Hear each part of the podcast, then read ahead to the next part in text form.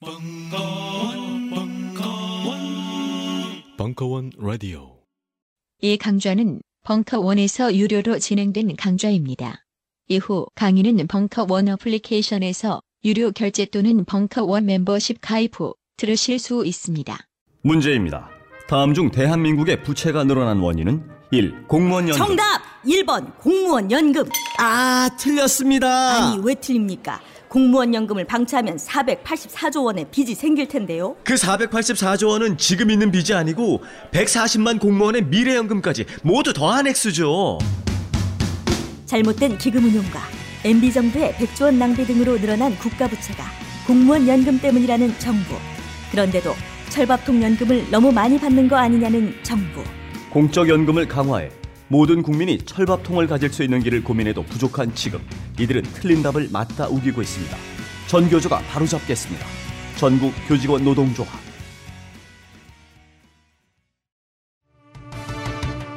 영감 왜 불러? 뒤뜰에 따다 놓은 단감 한강줄일 보았나 고왔지. 어째서 이 몸이 늙어서 몸보신 하려고 뭐. 야이 영감탱이야 아유 그거 딴지 마켓에다가 팔려고 내놓은 건데 그걸 왜 먹었어 어?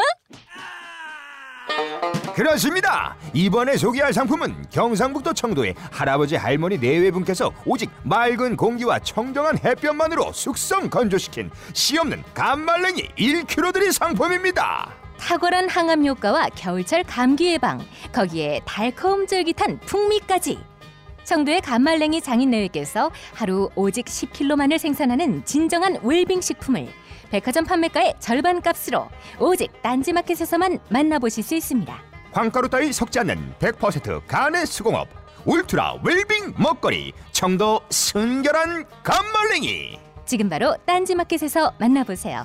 연말연시 선물용으로도 좋습니다.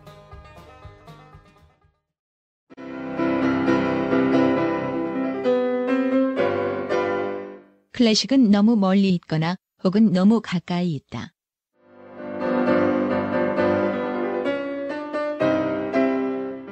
재수 없는 천재주의 예술사관이 아닌 시대 속 존재로서의 클래식 음악사.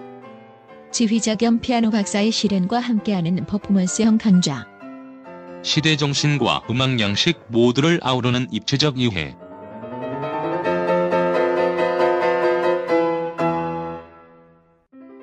(2015) 벙커원 울트라 스페셜 클래식 끝판 48주 과정 강헌 송창진 올드 클래식. 자세한 사항은 벙커원 홈페이지를 참조하세요. 벙커원 야학 철학자 고병권의 언더그라운드 니체 일부 11월 4일 강연.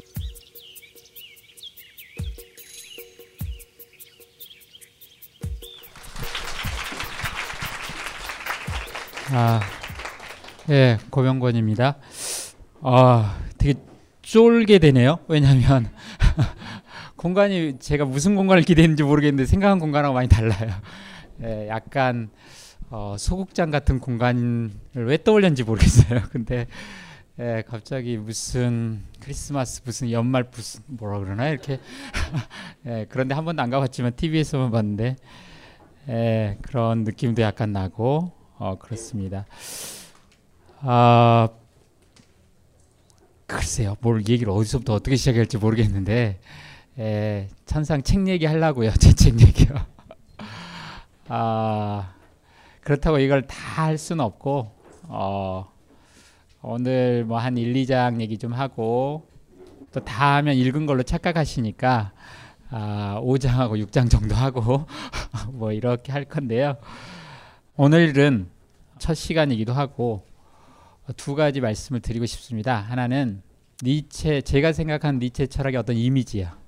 어, 이런 거 하고 또 하나는 왜 제가 갑자기 또 니체를 들고 왔는지 예, 이런 개인적인 얘기 섞어서 하는데 그런 얘기들이 되게 이제 그, 그 언더그라운드 니체로 따지면 한 1, 2장쯤에 있는 이야기들인데요.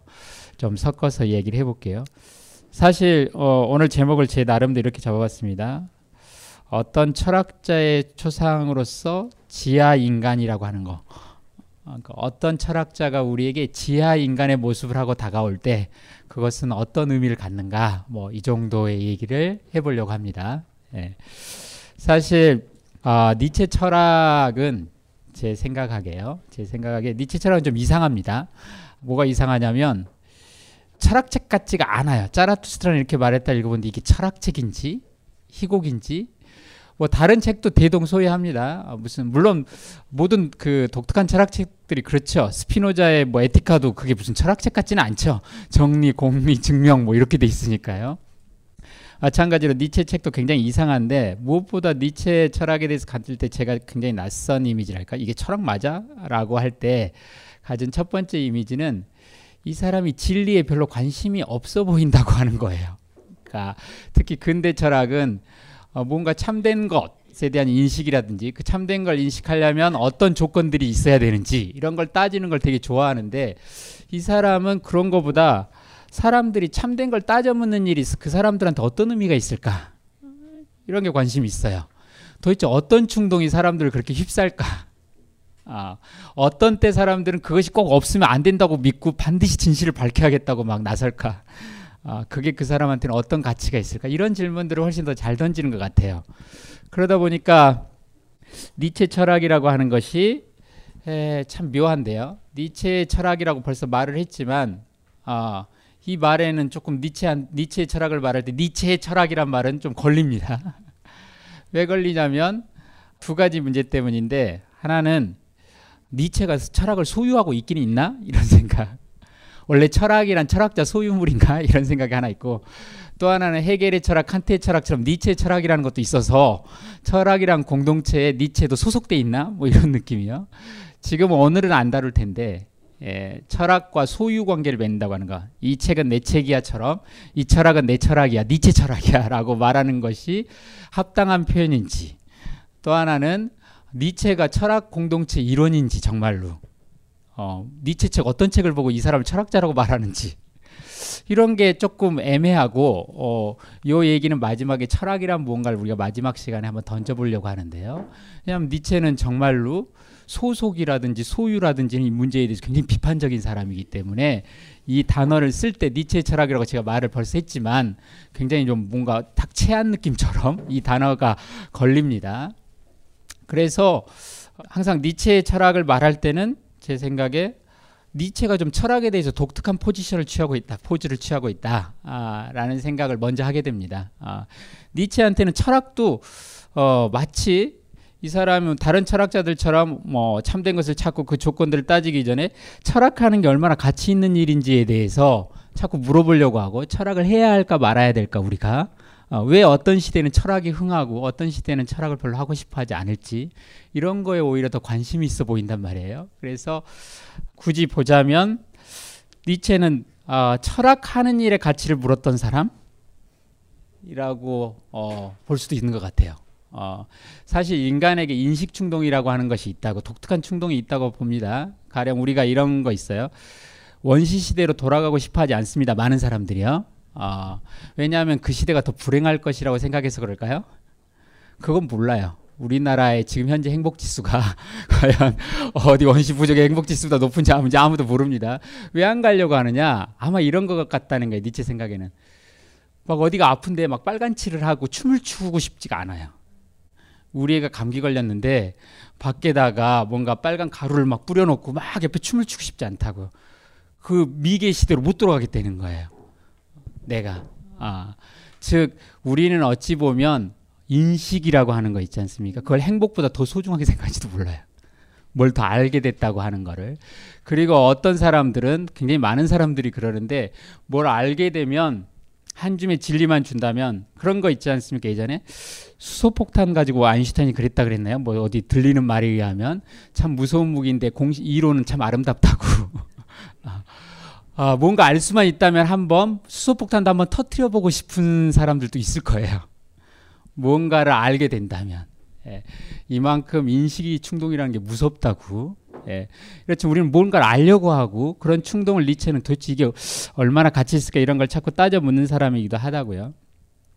아, 제가 지금까지 본 글 중에 니체의 이런 철학적인 특성을 가장 잘 말해준 사람은 푸코의 어떤 한 문장인데요. 사실은 푸코가 니체한테만 그런 말을 한 건 아니고 막스, 프로이트, 니체 다 같은 말인데 니체는 니, 뭐 푸코나 아, 저기 프로이트나 막스도 마찬가지인데 서구 사회에서 기호를 증가시킨 사람이 아니라고 뭔가를 발견해가지고 명명한 사람이 아니고요. 기호가 해석되는 방식을 바꿔버린 사람이라고. 굳이 말하자면 우리 이 벙커원 카페에 뭔가를 추가한 사람이 아니고 조명을 다 갈아 끼운 사람이라고요. 그래서 사물이 갑자기 다른 색깔로 보이게 만든 사람이라는 거예요. 어, 해석하는 방식을 바꿨다는 거죠. 니체 스스로도 그런 얘기를 했습니다. 내 글은 해독 대상이 아니라고. 해석의 대상이라고요.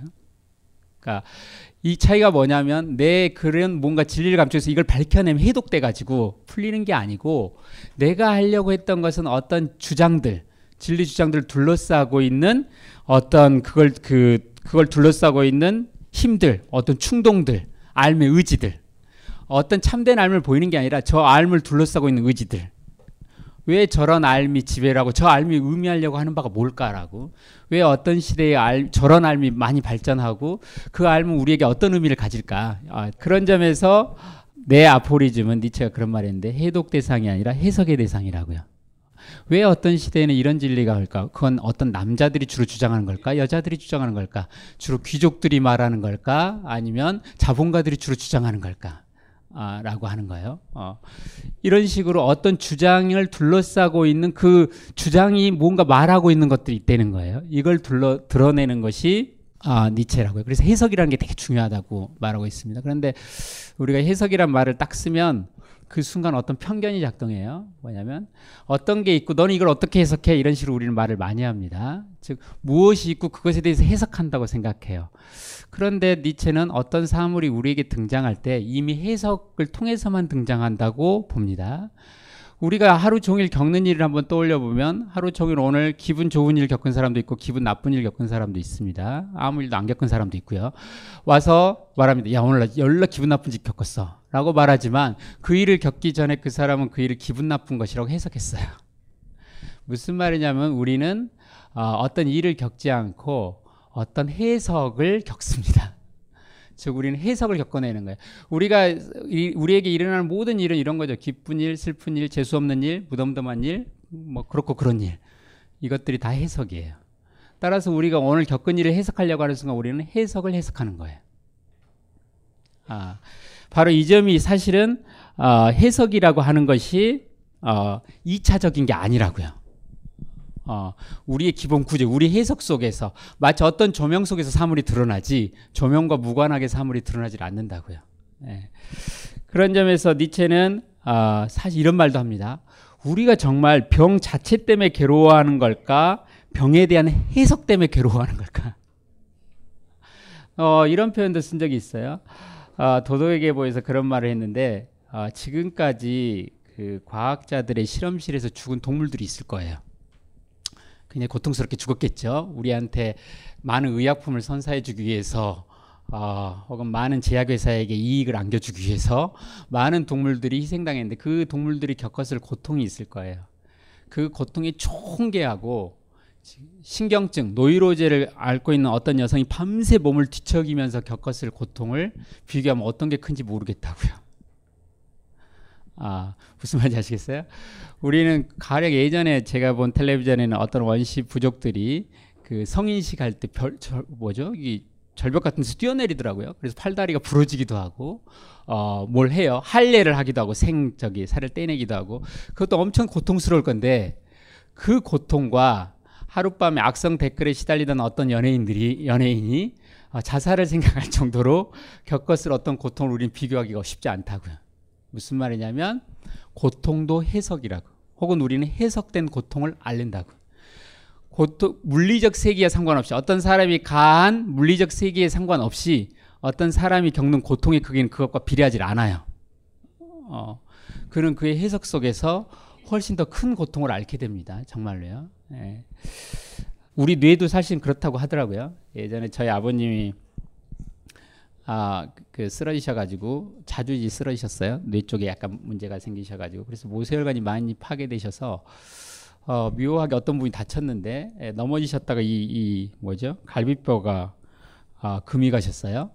그래서 누가 대면 굉장히 찡그리세요. 어, 그런데 어, 여기 아프세요 그러면 아니 그러세요. 무슨 말이냐면 이 우리 반사신경과 관련된 신경 뇌에는 그런 부분이 있나 봐요. 어, 동물적으로 반응을 하는 부분이 있고 이거에 대해서 해석하는 부분이 있대요.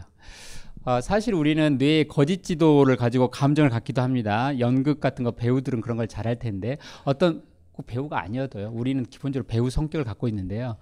아, 저는 어렸을 때 종종 그런 짓을 많이 했는데 아, 저의 어머니 아버지가 저를 굉장히 야단칠 때 어머니 아버지에게 복수하는 상상을 많이 했는데 그 복수라는 게 어머니 아버지를 직접 뭐 하는 게 아니라 내가 못 되는 거. 내가 심지어 자살하거나 내가 뭔가 크게 상처를 입는 걸 막 상상해요. 심지어 죽은 걸 상상을 하고 내 거기 어, 어머니 아버지가 와서 후회하는 모습을 이렇게 상상한 적도 있어요. 아주 어렸을 때요. 그런데 그 모습을 상상하니까 괜히 눈물이 나는 거예요. 내가. 실제 일어난 일이 아니에요. 이 일은. 아, 우리는 실제 일어나지 않는 일에 대해서도 어, 고통을 느끼고 눈물을 흘릴 수 있습니다. 충분히요.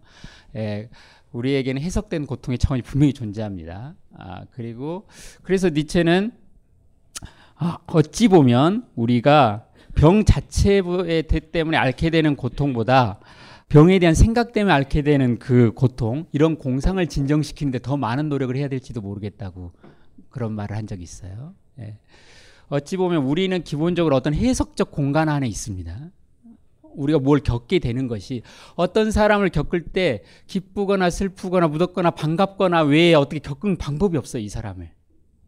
그런데 이것이 이미 해석이라고요.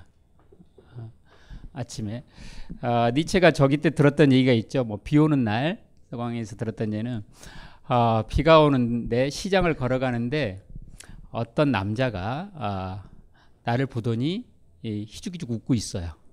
나를 보고 비 오는 시장 골목을 내가 걷고 있는 나를 보고 어떤 남자가 희죽희죽 웃고 있어요. 어떤 자 그다 왔어요. 그 일을 겪고 와서 친구에게 뭐라고 말할까? 오늘 어떤 일을 겪었다고요? 예, 네, 그래요. 나를 비운다고 기분이 좋지는 않으시군요. 비운다고 말하는 거 보니까 어떤 느낌이세요? 자, 어떤 사람이 나를 보고 시장에서 비가 오는데 에, 웃고 있어요. 예, 이상한데 그 좋은 이상함이에요, 나쁜 이상함이에요. 예, 그냥 무덤덤. 예. 니체는 그랬습니다. 이 일 자체는 아, 그 자체는 아무것도 아니거나 어마어마한 일이에요. 왜냐하면 어떤 사람에게는 비, 비옷에 묻은 빗방울처럼 툴툴 털어버릴 수 있는 아무것도 아닌 일이고, 예. 어떤 사람한테는 아주 끔찍한 일이고, 예. 어, 어떤 사람한테는 기쁜 일이에요. 오늘 내가 복권에 당첨돼서 돈 찾으러 가는데 어떤 사람이 나를 보고 웃어주고 있어요. 어, 그래, 나도 웃고 가는 거예요. 굉장히 재미있고 환희에 찬 일일 수도 있어요. 무슨 말이냐면 우리가 어떤 일을 겪는 것에는 깊은 해석학적 차원이 이미 존재하고 있고 그 안에서 우리의 감정이라고 하는 것이 이미 해석을 통한다는 거죠. 아, 사실은 더 나아가면 우리가 겪는 일뿐만이 아니라 내가 나에 대해서 갖게 되는 생각도 마찬가지예요. 내가 겪은 일에 대한 해석이에요. 나에게 일어난 일에 대한 해석. 니체는 나중에 어, 서광에 우리가 이 그 1권, 2권쯤 들어가 보시면 그런 얘기가 나오는데 자아란 우리가 경험한 일에 대한 하나의 주석이라고. 우리가 체험한 일에 대해서 내가 무엇을 나라고 생각하냐면 내가 겪은 일에 대해서 내가 해석한 거예요. 혹은 내가 겪게 되는 다양한 감정도 뭔가 느끼지만 알 수 없는 어떤 텍스트에 대한 해석이라고 그랬어요. 우리 안에서 일어나고 있는 많은 일들에 대한 하나의 해석이라고요. 따라서 니체 철학은 분명히 하나의 해석이라고 우리 해석이 아주 중요하다고 말을 하지만 이것은 굉장히 이차적인 어떤 얘기가 아닙니다. 우리 안에서 이 해석이라는 건 매우 중요하고 무엇이 어떤 해석 속에 있게 되는가, 어떤 의미 속에 있는가에 따라 우리는 완전히 다른 삶을 살게 돼요. 완전히 다른 고통을 겪게 되고. 어, 그래서 어, 푸코는 니체와 더불어 혹은 마르크스, 프로이트와 더불어 세상에는 뭔가 새로운 기호가 증가한 것이 아니고 해석의 문제가 등장해 버렸다고요. 어떤 것을 특정한 해석 속에서 보게 된다는 걸 알게 됐다는 거죠. 그런 점에서 새로운 해석학이 탄생했다고 말을 했는데 뭐 막스와 프로이트에게도 뭐 그럴듯한 얘기지만 무엇보다 제 생각에는 니체한테 정말 맞는 얘기 같아요. 어, 니체 철학을 이해하려면 아, 니체는 아, 그 항상 질문이 저것의 저것의 가치, 저것의 해석, 의미, 저것의 의미는 뭔가?라고 묻지 저것이 옳은가 틀린가라고 묻질 않아요. 저것이 우리에게 어떤 의미를 갖는가? 라고 하는 걸 묻는 것이죠. 어, 그런 점에서 어, 철학하는 일에 대해서도 그렇게 가치를 물을 수가 있어요. 철학하는 일은 우리에게 어떤 가치가 있는가라고. 요즘 나는 책 추천을 하지 않는다. 그래도 이 책은 추천하지 않을 수 없다. 나는 딴지일보 읽은 척 매뉴얼의 애독자였으니까. 이웃 시민 고전은 직접 반려들어 읽는 게 가장 좋다. 그게 여의치 않으면 너부리의 읽은 척 매뉴얼을 읽어라.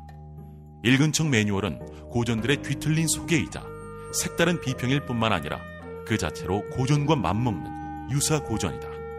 고종석 그는 딴지일보 역사를 통틀어 가장 딴지적 글쟁이다. 김어준 고전이 얼마나 재밌는가를 은하계에서 가장 재밌게 설명하는 책. 딴지 편집장 너브리의 고전문학 읽은 척 매뉴얼. 아직 고전을 모르는 분들께 그리고 이미 고전을 알고 있는 분들께도 강력 추천합니다. 지금 바로 전국 서점에서 만나보세요. 딴지 마켓에서 구입하는 분께는 저자 사인본을 배송해 드립니다. 안녕하세요. 딴지마켓 조립 PC 전문 업체 컴스테이션의 이경식입니다. 혹시 알고 계십니까? 용산 선인상가에 빛나는 1층 130호. 제 머리 때문에 빛나는 건 아니고요. 저희 컴스테이션이 여러분들을 기다리고 있는 곳입니다. 2014년 가을 저희 컴스테이션은 전국의 컴퓨터 호객님들을 탈출시켜 주기로 결심했습니다.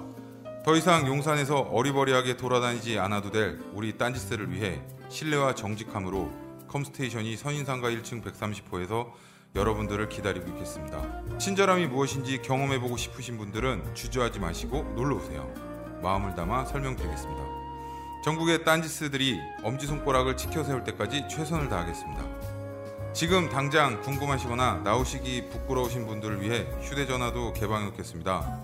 011-892-5568번 전화 주십시오. 고맙습니다.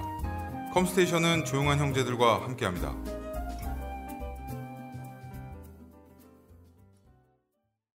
일본이 다 좋은 건 아닙니다. 하지만 어묵만큼은 일본 전통 방식에 쪄서 만든 가마부코가 좋습니다. 밀가루는 고마운 식재료입니다. 하지만 어묵에는 밀가루가 전혀 들어가지 않는 게 좋습니다. 기름에 튀기지 않고 100% 생선살의 럭셔리 웰빙 어묵. 바다 한입 가득의 가마복고를 지금 바로 딴지마켓에서 만나보세요. 검증된 맛과 은하계 최저가를 보장합니다. 철학하는 일은 우리에게 어떤 가치가 있는가라고. 어.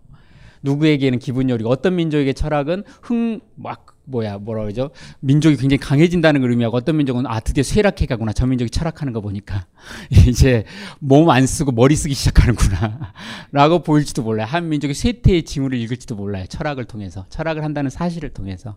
그래서 니체에게 철학은 매우 독특하다. 그런데 조금 더 나아가 보면 철학만 그런 게 아니고 어 모든 가치들 가치 평가들을 그렇게 다시 가치 평가해 보려고 그래요. 철학도 하나의 평가이고 해석인데 그 해석에 대해서 평가를 해보려고 하는 것인데 가령 심리적인 가치, 정치적인 가치, 경제적 가치 일반에 대해서 그것이 얼마나 가치 있는 일인지 어, 한 사회에서 돈을 숭상하는 것은 얼마나 가치 있는 일인지를 물어볼 수가 있겠죠. 어, 그래서 어, 어찌 보면 니체는 철학 자체에 대해 뿐만이 아니라 가치 일반에 대해서 자꾸 가치를 물어보고 싶어요. 어떤 가치 평가가 있는데 한 시대마다 고유한 가치 평가가 있는데 심리적 가치 평가도 있을 거고 정치적인 평가도 있을 거고 문화적 평가도 있을 건데 이 평가들은 어떤 가치를 갖는지 좋은지 나쁜지 건강한 것인지 해로운 것인지에 대해서 평가를 해보려고 한다는 점에서 아, 니체가 스스로 그런 표현을 자주 썼죠. 나는 가치의 가치를 묻는다고. 나는 가치의 가치를 묻는 사람이라고. 이것을 니체의 계보학이라고 말할 수 있어요. 어떤 가치가 얼마나 좋은 것인지 그렇지 않은지 어떻게 생겨난 것이고 그 의미는 무언지에 대해서 물어보려고 하는 것. 혼동하지 말아야 할 것은 그 주장이 옳으냐 틀으냐를 갖고 말하는 게 아니에요. 어. 예. 아, 그런 점에서 니체 철학이 굉장히 독특하다. 니체는 철학에 대해서 굉장히 재밌는 정의를 하나 있습니다. 우리가 마지막 권에서 읽게 될 텐데 철학이란 뭐냐? 그러니까 이 사람이 우리 삶에 좋은 것들이 있다. 가령 부드러운 태양, 밝고 생동하는 공기, 남쪽의 식물, 바다의 숨결, 고기와 달걀, 과일로 이루어진 가벼운 식사. 사실 니체가 이렇게 먹었습니다. 약간 베이컨이랑 과일이랑 고기 조금 더 해가지고요. 계란후라이에서 뜨거운 음료수, 며칠 동안의 산책, 적은 말수, 신중한 독서, 간혹 혼자 있는 거, 그리고 청결하고 어떤 어 그리고 군인같이 규칙 생활 습관, 규칙적으로 아주 뭔가 결심해서 하는 습관. 다시 말하면 내 삶을 이루는 많은 좋은 것들을 정신으로 번역하면 철학이다 그랬어요. 이성으로 번역하면 철학이라고. 그러니까 자기가 생각하는 철학은 우리 삶에 가치 있다고 말하는 모든 것들의 정신적 번역이라는 거예요. 정신의 번역. 물론 왜 우리가 이런 정신의 번역을 필요로 할까? 왜 그냥 바로 좋으면 좋지? 왜 이렇게 우회를 해서 한번 음미하는 일, 정신적으로 이것이 필요할까는 마지막 시간에 우리가 할 겁니다. 철학이 도대체 뭐길래 우리는 이런 것을 한번 정신으로 번역해 봐야 되는지. 이건 우회하겠지만 어쨌든 니체가 관심 있는 것은 우리 삶의 좋은 것들 혹은 좋은 것과 해로운 걸 나눌 수 있는 거. 그것들 일반이에요. 그것들 일반이 돼서 사유해 보는 거죠. 그러다 보니까 철학이 좀 이상해요. 어, 이상하다는 게 뭐냐면 이 가치 평가를 온갖 것을 하다 보니까 우리가 철학에서 흔히 보는 그런 무슨 논리적 추론이나 이런 것들보다 아, 그것의 충동을 읽어내든지 어떤 의미, 의지를 읽어내는지 이런 게 많아요. 그래서 첫 번째로 제일 자주 등장한 게 니체 철학은 심리학을 많이 닮았습니다. 어떤 사람이 지나치게 자신을 낮춰요. 그럴 때 니체는 그 행동에 숨어 있는 의지를 읽어내고 싶어 해요. 어, 저도 주변에 뭐 어떤 세미나 하는 분 있는데, 같이 세미나 하는 분 있는데, 어, 굉장히 예, 자신을 조심스럽게 설명하면서 모든 얘기들을 막 합니다. 조사해온 자료도 많고, 어, 읽어온 책도 많으면서 계속 제시를 해요. 아, 근데 제가 아무것도 몰라서요. 그러면서요. 예, 저는 그분이 사실은 우리가 교사로 추대해 주기를 바라고 있다는 걸 알고 있어요. 정말로요. 아, 성경에 대 있다면서요. 낮추는 자는 높아지려고 하는 것이라고. 혹은 높아지려는 자는 스스로 낮춰야 한다고. 예, 니체가 바로 그런 거예요. 누군가가 지나치게 자신을 낮출 때 아, 그걸 보지 말고 그걸 둘러싸고 있는 충동을 읽어내라고. 잘 읽는다는 건 그런 거예요. 어. 아, 예, 남자들이 잘 못하는 거라고 그러더군요. 예, 우회에서 말 돌릴 때 그것의 의미를 읽는 거. 뭐 개그 콘서트 보니까 지난번에 그런 얘기를 하더군요. 예, 정말 오랜만에 개그 콘서트를 봤더니 아 뭐라 했더라? 아그 남자들이 똑같은 옷을 입고 올 때 여자들은 아 오빠 그 옷 정말 좋아하는가 보다고 좋아하는가 봐. 그러면 그때는 그 옷 입고 오지 말란 말인데 아 어 나 좋아해. 하지만 네가 더 좋아 그런다고. 근데 그런 얘기가 아니고 예, 주어진 텍스트가 무엇을 의미하는지를 읽어내라는 거예요. 텍스트가 말하고 있는 게 있다는 거죠 그런 속에서 기본적으로는 심리학으로 나타납니다. 그래서 스스로를 가장 최고의 심리학자라고 자칭합니다. 그리고 우리가 읽을 서광의 텍스트에 보면 니체 심리학적인 해석들이 굉장히 많다는 걸 알 수 있어요. 다양한 충동들. 어떤 사람이 자기를 낮춰서 특히 선지자들이나 종교적인 인간들이 이렇다는 거예요. 자기한테 기발한 착상이 떠올랐어요. 그러면 아 내가 좋은 생각을 했다고 말하는데 그게 아니라 신이 나에게 뭔가 말했다고 그런다는 거예요. 그 말은 무슨 말이냐면 나는 신의 도구일 뿐이라고. 아, 이렇게 소박한 사람을 봤다는 그 사람은 니체 철학, 니체처럼 철학할 수가 없는 사람이에요. 야, 참 겸손하구나. 자기한테 좋은 생각이 났는데 그걸 신의 영광으로 돌리구나. 니체는 그렇게 보지 않습니다.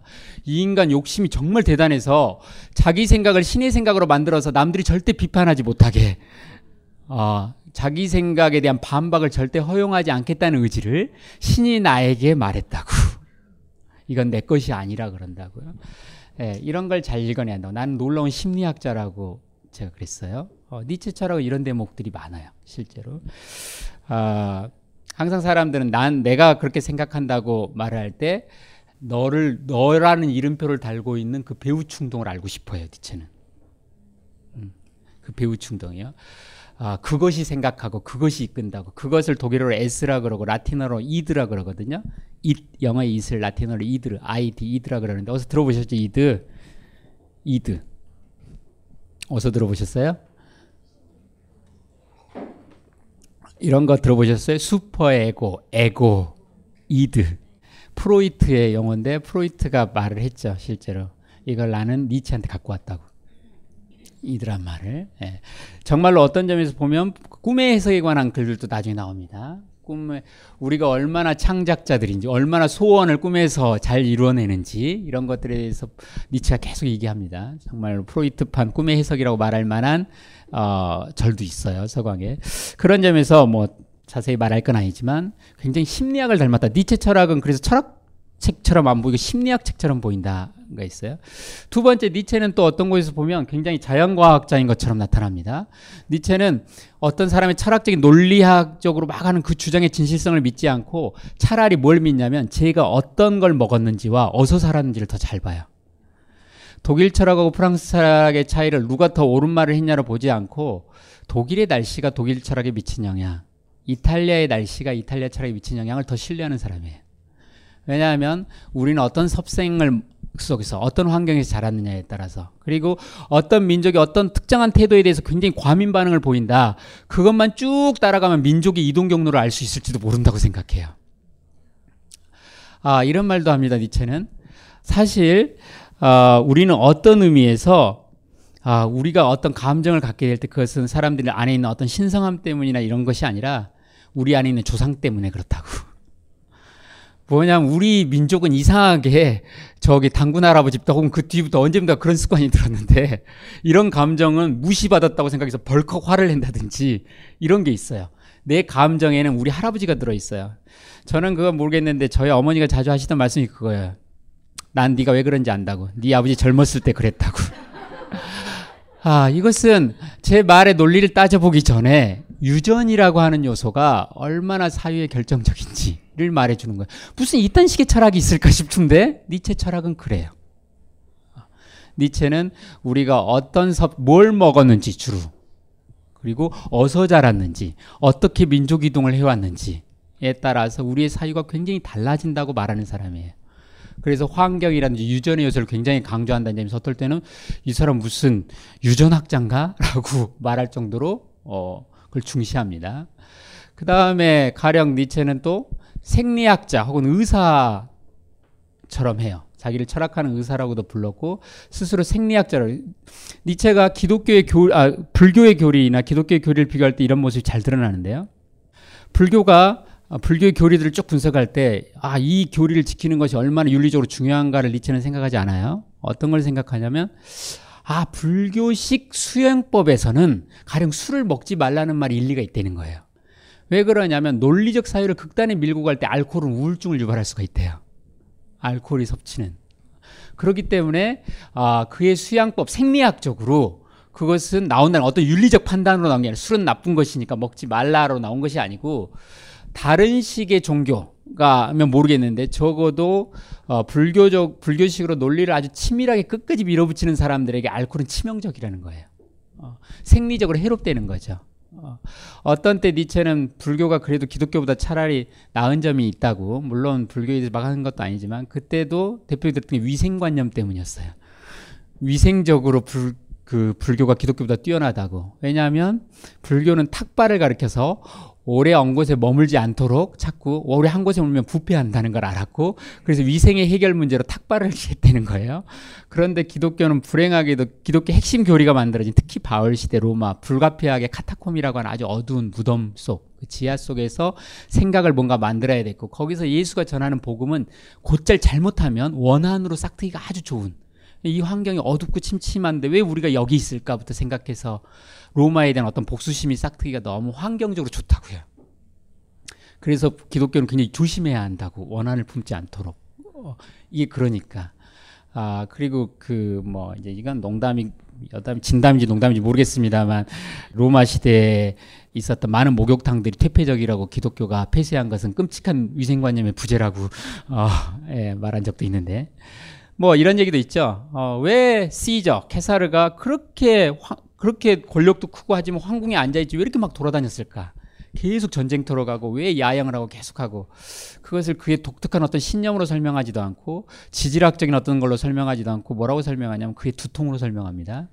그런 극심한 두통을 앓고 있었고 두통은 오히려 한 곳에 앉아서 왕궁한테 앉아 있으면 굉장히 심화된다고. 그래서 그걸 이겨내기 위해서 그는 끊임없이 야영을 하고 바깥으로 나가야 했다고. 리체 이 해석이 옳을까 그럴까를 지금 말씀드리는 게 아니에요. 모르죠. 그게 맞는지 안 맞는지. 그러나 제가 말씀드리고 싶은 것은 니체 철학의 어떤 이미지예요. 아, 니체 철학은 무엇을 중시하는가를 지금 말씀드리려고 하는 거예요. 어, 왜 철학의 이미지가 이렇게 다른가라는 거예요. 어, 어, 그, 뭐, 칸트 책, 저도 요즘 순수이성편을 읽고, 다시 읽고 있는데, 어, 우리의 그 선험적, 우리가 그, 뭐죠? 우리의 경험에 있어서 선험적인 종합 판단은 어떻게 가능한가라고 막 이렇게 추론해 나가지 않는다고요. 니체는 왜 저는 쟤한테는 저 문제 저토록 중요할까? 이구, 어, 그것을 밝혔을 때 그에게 뭐가 있을까부터 시작해서요. 뭔가 달라요. 어, 그 뉘앙스가요. 또 니체는 가령, 아, 그 사실은 니체가 대학 교수를 했죠 한 3년 어, 무슨 과 교수인지 아세요? 예, 고전 문헌학을 강의했습니다. 이 점에서 보면 니체가 서광 서문을 혹시 보셨으면 알겠지만 니체가 그런 교수를 그만두어도 이런 말합니다. 나는 천상 아마도 문헌학자인 것 같다고 계속. 이 문헌학이라는 게 중요해요. 왜냐하면 옛날 고문서들 어찌 보면 상형 문자로 쓰인 것들을 해석해야 돼요. 해석해야 된다고. 어찌 보면 니체는 그런 말합니다. 우리는 난 텍스트를 우리 나는 잘 읽는다고. 우리는 텍스트를 잘 읽어야 된다고. 알고 보면 아까 심리학이라고 말했던 것도 텍스트예요. 우리의 어떤 행동을 텍스트고 이걸 하나의 증상으로 읽는 거예요. 사실은 콧물밖에 안 흘립니다. 그런데 우리는 감기라고 감기에 걸렸다고. 왜냐하면 감기에 걸린 사람은 이런 증상을 보인다고. 도덕은 그런 점에서 하나의 증상이라는 거예요. 니체가 보건데 한 시대의 도덕은 그 시대의 증상이에요. 그 시대의 콧물 같은 거예요. 그랬을 때 우리는 그 시대가 어떤 병을 앓고 있는지 알아내야 해요. 주어진 텍스트를 통해서 그걸 징후적으로 읽어내는 거죠. 예. 어, 사실은 칸트도 이런 표현을 썼습니다. 칸트가 제일 말년에요. 죽기 전에 쓴 책이 하나 있습니다. 74살쯤 됐을 때 마지막 책에 학부들의 논쟁이라는 있는데 거기서 굉장히 중요한 질문을 던졌어요. 인간은 진보하는가? 혁명이란 무엇인가? 이 사람이 마지막 책에 던진 질문이에요. 그럴 때 인간은 진보하는가라는 질문을 딱 던지면서 했던 말이 있어요. 내가 점성술사라면 아 별을 보면 되겠죠. 왜냐면 미래를 점치는 거니까 인간이 지금보다 더 진보할지 뭐할지는 그런데 아 나는 점성술사가 아니에요. 그럼 뭘 봐야 되느냐? 결 수 없이 볼 수 있는 건 경험밖에 없어요. 우리한테 주어진 경험. 그런데 이 사람이 어떤 경험 속에서 어떤 원인을 찾아가지고 이 미래가 결정났다 이렇게 보는 게 아니고 경험 속에서 어떤 증상, 징후를 찾아야 된다 그랬어요. 아, 이런 거 보면 인간이 나아지고 있다 라는 말을 할 수 있는 그런 증상, 징후가 있는지. 물론 그게 꼭 나아진 쪽으로 간다란 보장은 없지만 이런 것들 있는 거 보면 나아진다라고 말해줄 징후가 있냐고요. 조짐 같은 게 있냐고. 그것이 있다고 그랬죠. 어, 프랑스 혁명이 그렇다고 당시 이런 혁명을 보고 거기서 뭘 보고 그랬냐면 혁명이야 오히려 프랑스 혁명 같은 거 우리 혁명 보면 오히려 니힐리스트가 되기 쉽죠. 혁명했지만 금방 혁명의 주인공들은 혁명을 배신하거나 타협하거나 뭐 프랑스 혁명이 대표적으로 그랬지 않습니까? 공포 정치로 귀결됐고 공포 정치까지 귀결된 거 다 알아요 칸트가 그걸 8년 뒤에 쓴 거니까 다 아는데 칸트가 말했던 것은 봤던 징후는 놀라운 거예요. 징후는 잘 찾아야 돼 증상을. 훌륭한 의사는 잘 찾습니다. 사소한 어떤 행동이나 어떤 거에서 아, 이 병의 징후라고 이런 걸 잘 찾듯이 어, 칸트는 어디서 찾았냐면 주인공들을 보면 못 찾고요. 구경꾼들한테 있다고 프랑스 혁명이 구경꾼들한테 일어났다고 다시 말하면 프랑스 혁명은 프랑스에서 안 일어나고 프랑스 혁명을 본 구경꾼들한테 일어났다고 칸트 같은 자기 같은 사람 프로이센에 있던 사람들 자기가 무슨 일이 일어났길래요 자기는 구경꾼이었는데 프랑스 사람들이 마치 내일 같아가지고 매일 노심초사해서 그 신문 가지러 몇 마일 왔다 갔다 해요 칸트가. 그 프랑스 인민들이 잘 되기를 그렇게 바라고 제발 저 혁명이 성공하길 바라고 왜 내일도 아닌데 내가 그렇게 난리를 쳤을까? 아, 바로 공감한다는 건. 네 내일이 아닌데 내일처럼 내가 받아들인다. 요게 놀라운 증상이라고 했어요. 징후라고. 인간이 나아지고 있다는. 인간이 진보하고 있다는. 놀라운 것이라고요.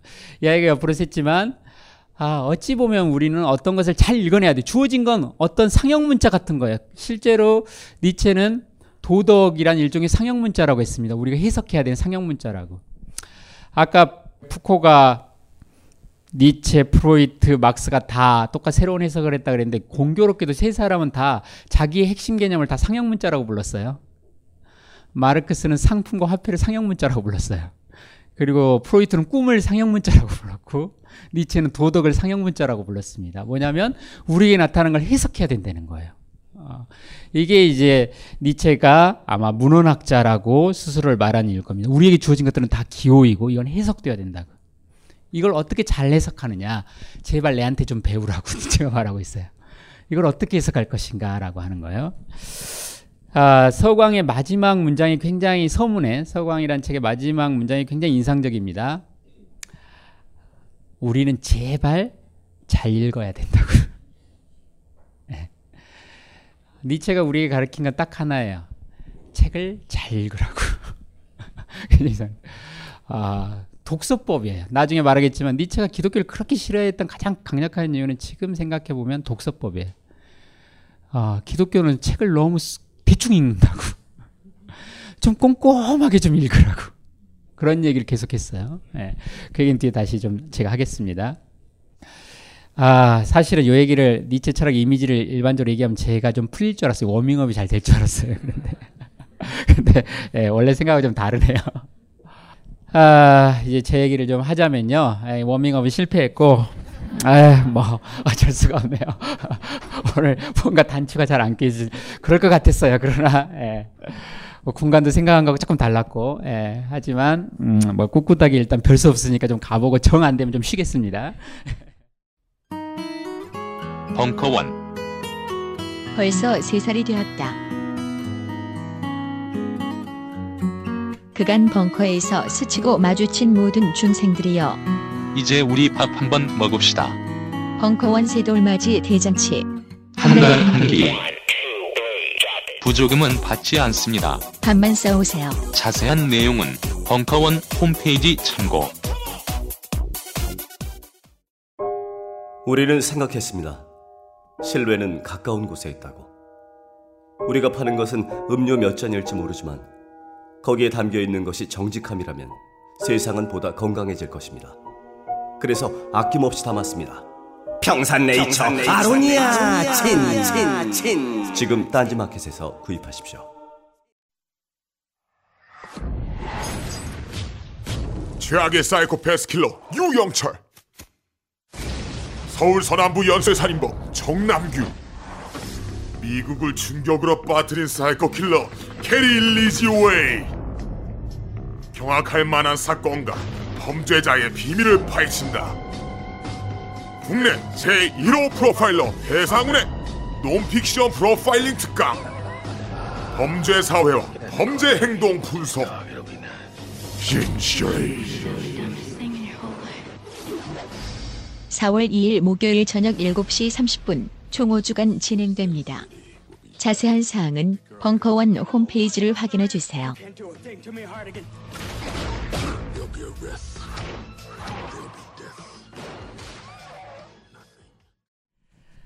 갑자기 왜 니체를 한다면서 서광을 들고 왔느냐? 왜 이 책이 서광에 대한 책을 썼느냐? 아, 장사가 잘 될 것 같아서 그랬느냐? 그렇지는 않을 거예요. 서광은 그다지 니체에서 이렇게 주목해서 어, 뭘 쓰는 책이 아니에요.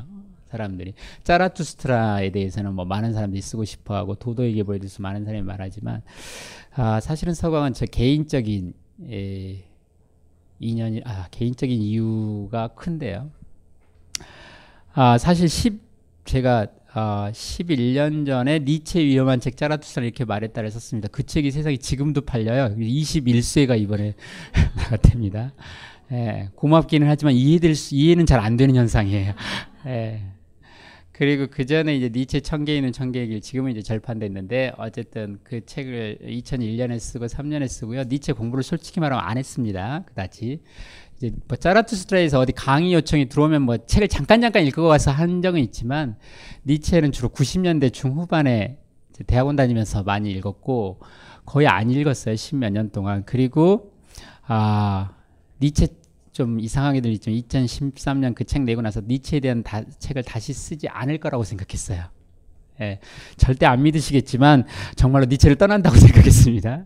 예, 니체를 떠난다고요. 그래서 겁도 없이 니체 위험한 책 뭐 어쩌고에 그 앞에 옆 표지에 나 이제 니체 떠난다고 막스로 간다고 이러시는데 아직도 막스로 못 갔고 아, 아 예. 그 떠난단 말 함부로 하면 안 되는데 그 떠난다로 유명한 사람이 비트겐슈타인 아닙니까? 철학의 모든 문제를 내가 다 해결했다고. 그런데 철학의 문제를 다 해결했는데 마치 지붕에 이제 사다리를 딛고 올라갔는데 올라갔는데도 사다리를 계속 들고 다니면 안 돼. 바보죠. 그래서 발로 차듯이 난 철학을 떠난다고 본인이 그랬어요. 그 유명한 비트겐슈타인도 결국 다시 돌아왔죠.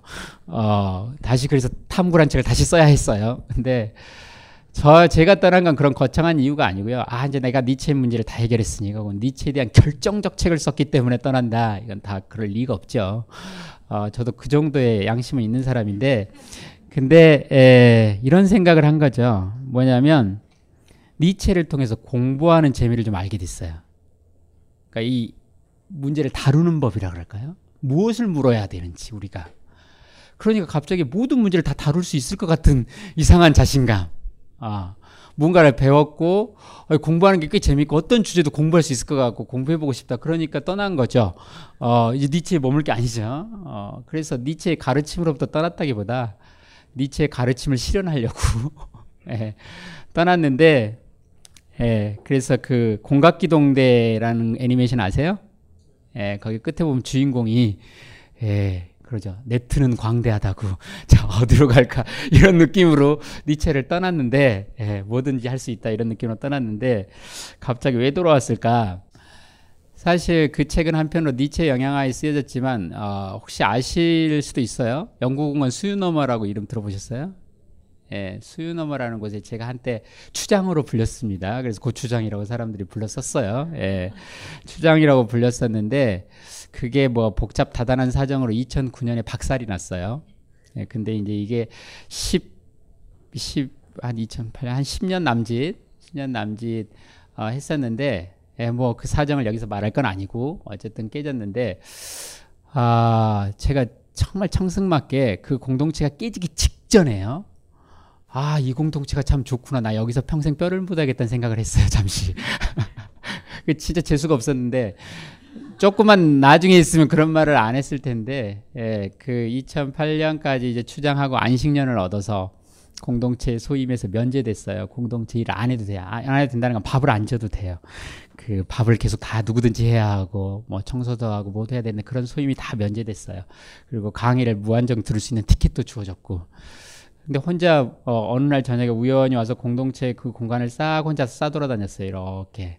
저녁에 혼자 올라와서 어 근데 참 보기 좋은 거예요. 이렇게 예, 육아실에 애들도 뛰어놀고 세미나실에 사람들 세미나하고 어, 주방에서 밥 먹고 카페에서 뭐 얘기하고 있고 강의실에서 강의하고 이렇게 쭉 있는데 그리고 뭐 6080 인문학이라 해서 막 그 나이 드신 어머니 아버지들이 밑에서 열화일기 같은 거 막 읽고 있고 그래서 어, 왠지 내가 늙으면 난 저렇게 있으면 되겠다 해서 이제 됐다. 아, 여기구나라는 느낌을 가졌는데 그거 그런 생각 가진 지 한 2개월인가 만에 깨졌어요.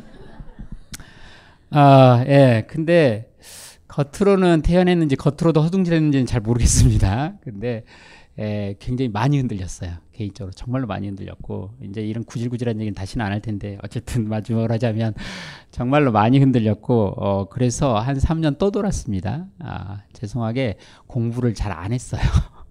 아, 그리고 공부를 신뢰할 수가 없게 됐어요. 공부해도 아, 이런 거 못 막는구나.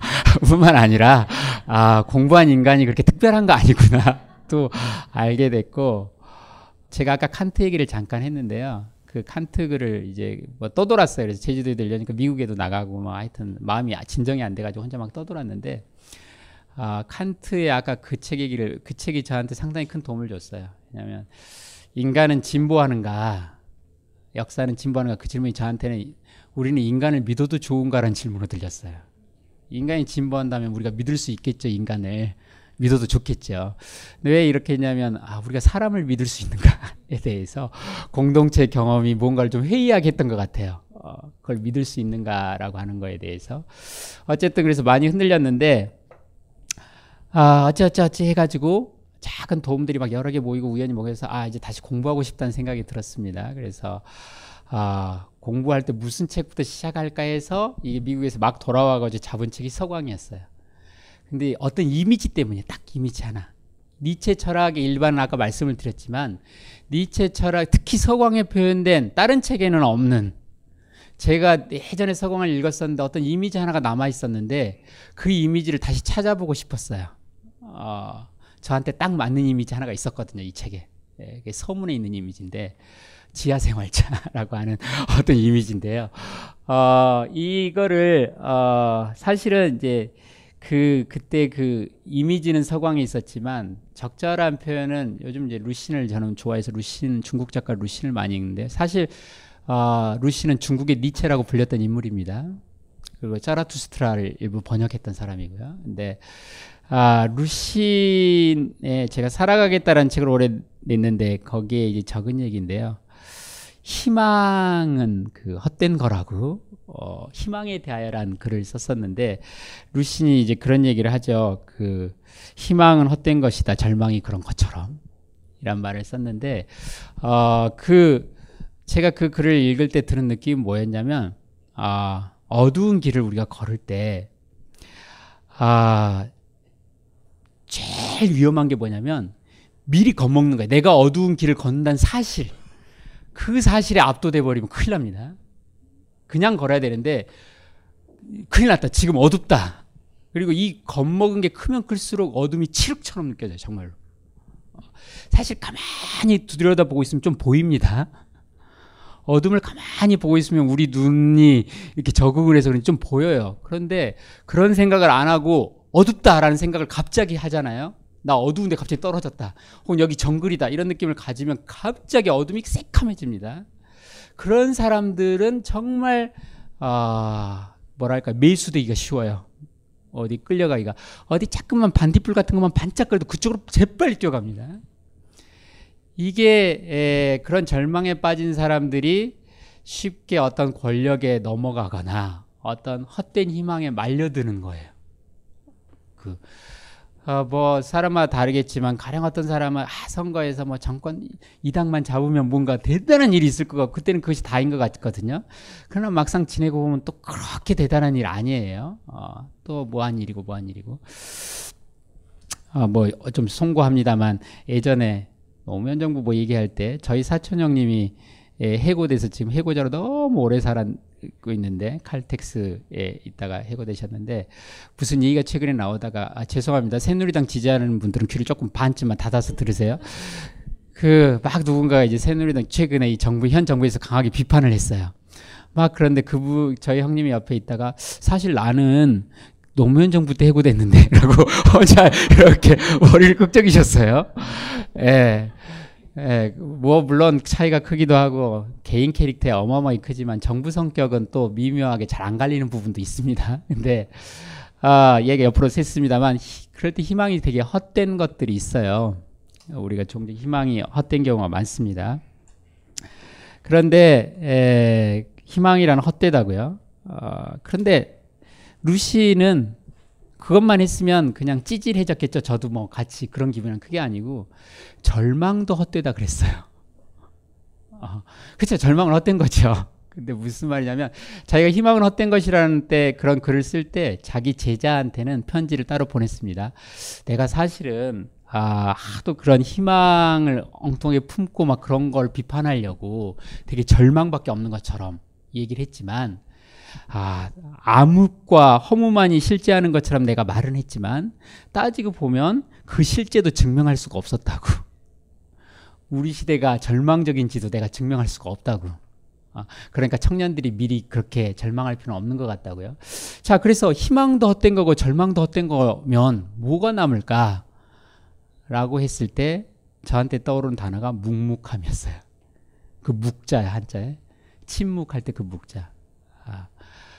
아, 아, 이렇게 가자는 깃발, 저리 가자는 깃발도 필요 없고 그 깃발이 꺾였다고 좌절하는 것도 이상하고 그냥 묵묵히. 아, 저한테는 어떤 경험이 있어요. 그 살아가겠다라는 책에 썼는데 아, 예전에 짜라투스트라 강의할 때 그 환우회라고 아세요? 그 불치병이나 난치병을 겪고 있는 분들이 있는데요. 아, 그분들의 가족 모임이 있습니다. 아, 근데 거기 그 가족 모임에서 한 분이 오셨어요. 요즘 인문학이 힐링이고 막 대세고 막 그러니까 인문학에 뭔가 있는 것 같아서 자기들도 뭔가를 해보겠다고 왔어요. 무엇보다 그분은 개인 경험 때문인데 아 제가 사실은 그분이 앉아서 이제 제 강의를 그 장애인 약에 사는 강의를 아 옵서버로 이렇게 보시겠다고 이렇게 참관하는데 하필이면 제가 희망은 헛된 거라는 강의를 하고 있었어요.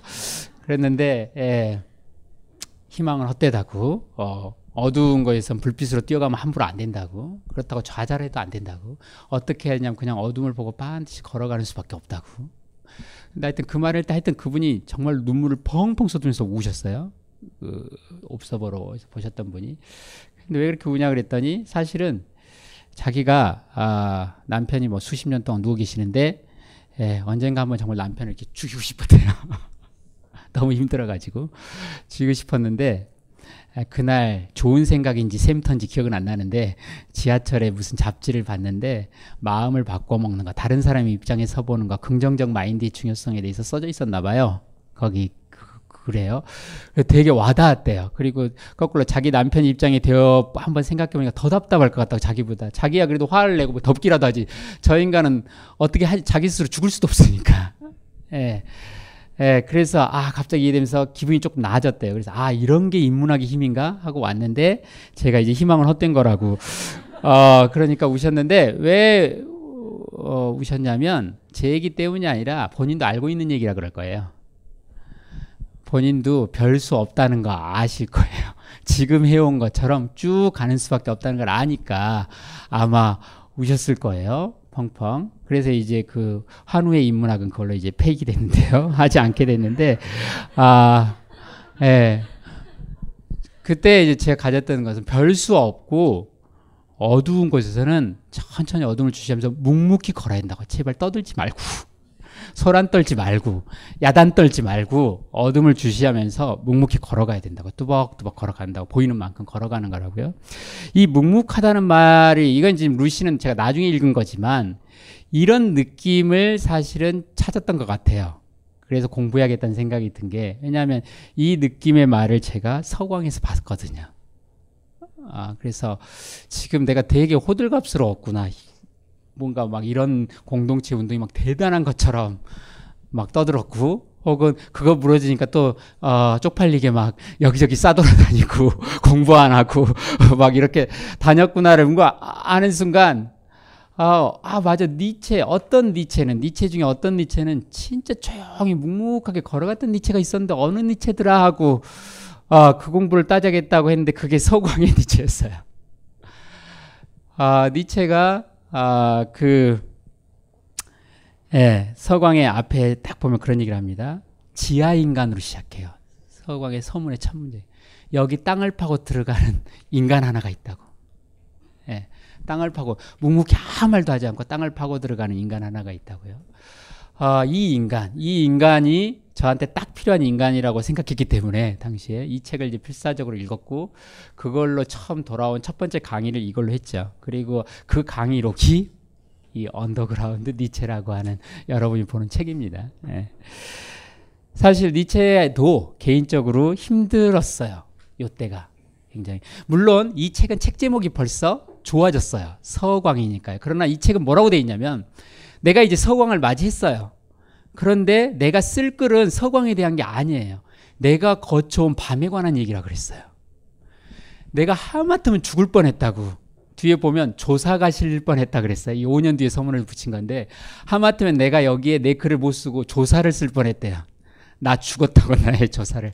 근데 내가 겨우 살아났기 망정인데 내가 지독하게 거쳐왔던 어떤 밤이 있고 정말 죽을 뻔하다 살아나왔는데 지금은 이제 내가 내 아침을 맞이했는데 내가 어떤 밤을 거쳐왔는지 그리고 왜 사람들은 자기 서광을 막기 위해 자기만의 밤을 거쳐와야 되는지 이 얘기를 해주겠다고. 어, 그 얘기를 딱 한 적이 있어서 제가 이, 이, 이, 이 서문의 이미지가 아마 강하게 남았던 것 같아요. 어, 왜 그랬냐면, 어, 이 니체 스스로도 이때가 여러 결별을 경험합니다. 아, 물론 직접적으로 몸이 너무 아팠고 교수직 그만뒀고 아, 독일의 그 바그너 음악 과 완전히 결별했고 바그너랑 완전히 헤어졌고 어, 그리고 바그너의 음악 속에서 자신을 구해하고 있던 독일의 제국주의 파시즘과 완전히 결별한 때 이때가 완전히 떠났습니다. 그리고 실제 몸도 독일을 떠나고요. 아, 그러나 더 중요한 것은 아, 그 자신이 숭배하던 많은 가치들을 어, 굉장히 강력하게 비판합니다. 아, 그래서 그 쓴 책이 인간적인 너무나 인간적인인데 이 책 제목은 마치 프리모 레비라는 사람 아세요? 그 아우슈비츠 수용소의 경험에 쓴 사람. 그 사람이 어떤 부끄러움에 대해서 우리한테 얘기하지 않습니까? 어떤 부끄러움이냐면 인간이라는 사실의 부끄러움. 그러니까 무슨 말이냐면 아 히틀러를 보고 아, 우리 인간이 어떤 저런 애가 있을까라고 해서 느끼는 부끄러움 말고요. 저런 인간이 있었고 그 인간 밑에서 살아남아야 했었고 타협해야 했고 우리 모두요. 그냥 인간이라는 사실에 대해서 느끼는 어떤 부끄러움 이 있어요. 그럴 때 우리는 어떤 전략을 택하게 됩니다. 아, 그런 인간을 처벌하는 게 아니라 어떻게 하면 이 인간으로부터 벗어날까? 이 인간적인 것으로부터. 이 수치스러운 인간적인 것으로부터 아마도 고대 철학자, 고대 견유주자 디오게네스는 그래서 개가 되려고 했던 것 같아요. 어, 맑은 정신, 우린 개라고. 네, 술 취해서 개 말고요. 맑은 정신으로요. 어, 개가 돼야 될지 모르겠다. 문명으로부터 벗어나서 어, 이 어리석은 문명으로부터 놓여놔야 된다고. 어찌 보면 니체가 이때 느꼈던 감각도 그런 거 아닐까 싶어요. 인간적인 너무나 인간적인 것에 대한 부끄러움. 인간적인 너무나 인간적인 생각에 대한 어떤 수치심. 어, 물론 그는 그것이 인간이 바로 어떤 형이상학적인 그런 가치들에 겨우 의존해서야 살 수 있는 신앙 뭔가에 의존하지 않고는 기대지 않고는 살 수 없는 어떤 것에 대해서 뭔가를 느끼지 않았던가 싶어요. 그래서 샅샅이 그의 표현에 따르면 지금까지 자신이 숭배해왔고 우리 시대가 숭배해왔던 자기가 믿고 있는 그런 이상들, 아이디얼들이 있을 텐데 그 이상들이 숨어있는 곳곳 그 지하까지 다 파고들어서 횃불로 다 밝혀서 드러냈다고 나는. 그런데 그럼 너라고 무슨 대안이 있냐고 누군가 물을지 모르죠. 없어요. 인간적인 너무나 인간적인 답변은 간단해. 없어요 그런 게. 하지만 나는 하나는 확실하다고. 나는 이제 거기 살고 싶지 않아서 뗏목을 타고 왔고 이 뗏목을 불질러 버렸다고. 왜요? 안 돌아가려고. 다시는 그 바보짓을 할 수는 없으니까요. 바보짓 얘기가 나왔으니까 말인데 무언가를 알게 되면 이런 일이 일어납니다. 제가 자꾸 전태일 요즘에 정말 여러 번 생각해요. 그 전태일이 만든 모임 이름이요. 뭐죠? 바보회. 세상의 바보들이 절대 만들 수 없는 모임의 이름 바보회. 예, 바보들은 바보인 걸 몰라요. 자기들이. 바보가 아닌 사람만 알게 돼요.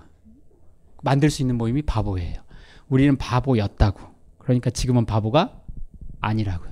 예. 어, 그런데 나중에 왜 이 사람이 죽느냐? 옛날 같으면 저는 이렇게 했을 것 같아요. 아, 노동해방이든 노동자 권익이든 뭐든 간에 그걸 위해서 한 인간이 처참하게 싸우다가 벽에 부딪혔고 분신으로 그걸 한 거 했다고.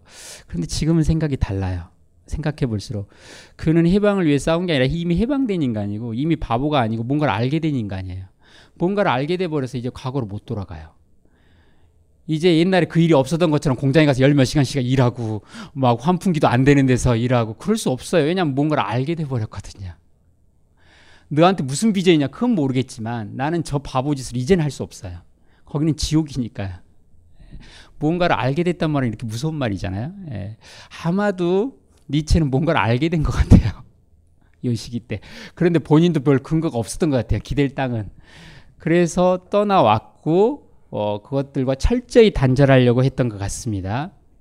그렇기 때문에 하마터면 죽을 뻔했다고 어, 실제로 이런 행동 때문에 그의 정신이랄까요? 이것도 엄청나게 두통을 어, 어떤 사람은 이것과 이게 별개로 보이는데 저한테는 똑같이 보여요.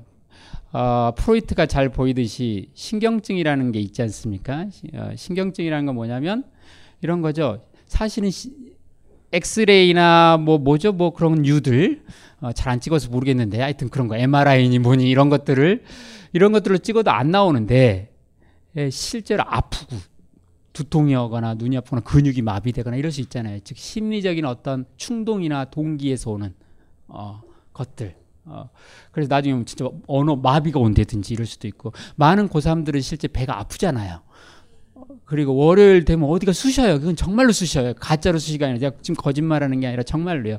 어떤 심리적인 것들이 고통으로 나타납니다. 이게 있어요. 분명 아까 해석된 고통이라고 말을 했지만 니체가 이 격렬한 전투를 벌일 때 정말로 아픕니다. 정말로 아프고 어, 두통이 어마어마 그뭐 1년 중에 3분의 1은 거의 자살을 생각할 정도로 아, 팠어요 이때. 그리고 나서 기적처럼 이 서광을 쓸 때 치유됩니다. 그리고 그 뒤로 10년 동안 병원도 안 가요.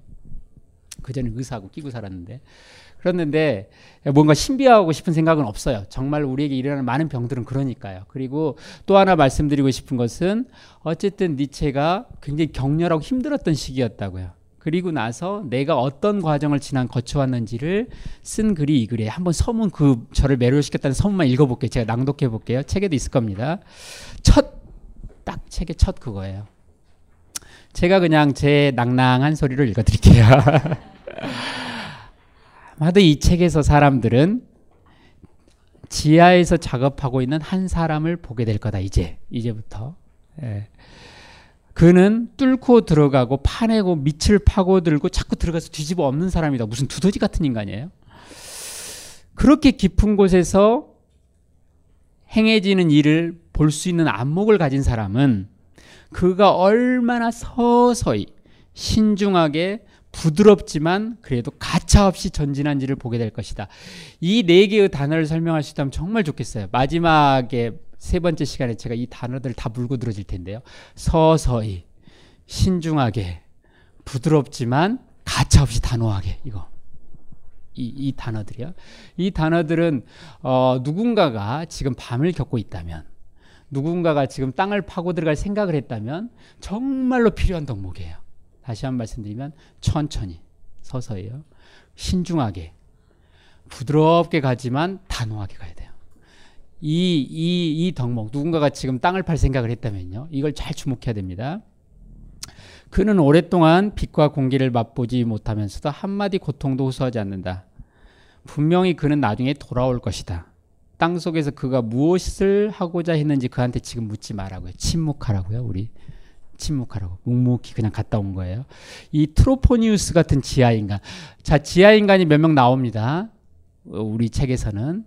트로포니우스가 바로 그거고 트로포니우스는 신탁 아세요? 아폴론 신탁이 제일 유명하죠. 또 다른 신탁 하나가 트로포니우스인데 트로포니우스는 땅에 먹힌 인간이에요. 그래서 땅의 대지의 목소리가 된 인간이에요. 그래서 신탁을 봤는데 아폴론 같으면 신전에서 봤지만 동굴이나 땅이 갈라진 곳에서 무슨 소리 나겠죠. 우 하고 바람 소리 같은 거 나겠죠. 거기서 신탁을 받는 게 있었어요. 이게 트로포니우스 신탁이에요. 이게 대지의 목소리죠. 지하의 소리. 또 우리는 나중에 페르세포네라는 신화적 인물을 신화적 인물을 볼 거예요. 페르세포네요. 데메트리의 딸. 어, 하데스를 지하에 한 번씩 갔다 지상으로 올라오는 어, 이런 캐릭터들을 계속 볼 거예요. 이 책 속에서요.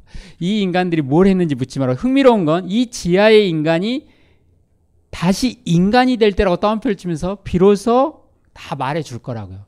어, 재밌어요. 아, 인, 지하에 들어가면 인간이 아닌가 봐요.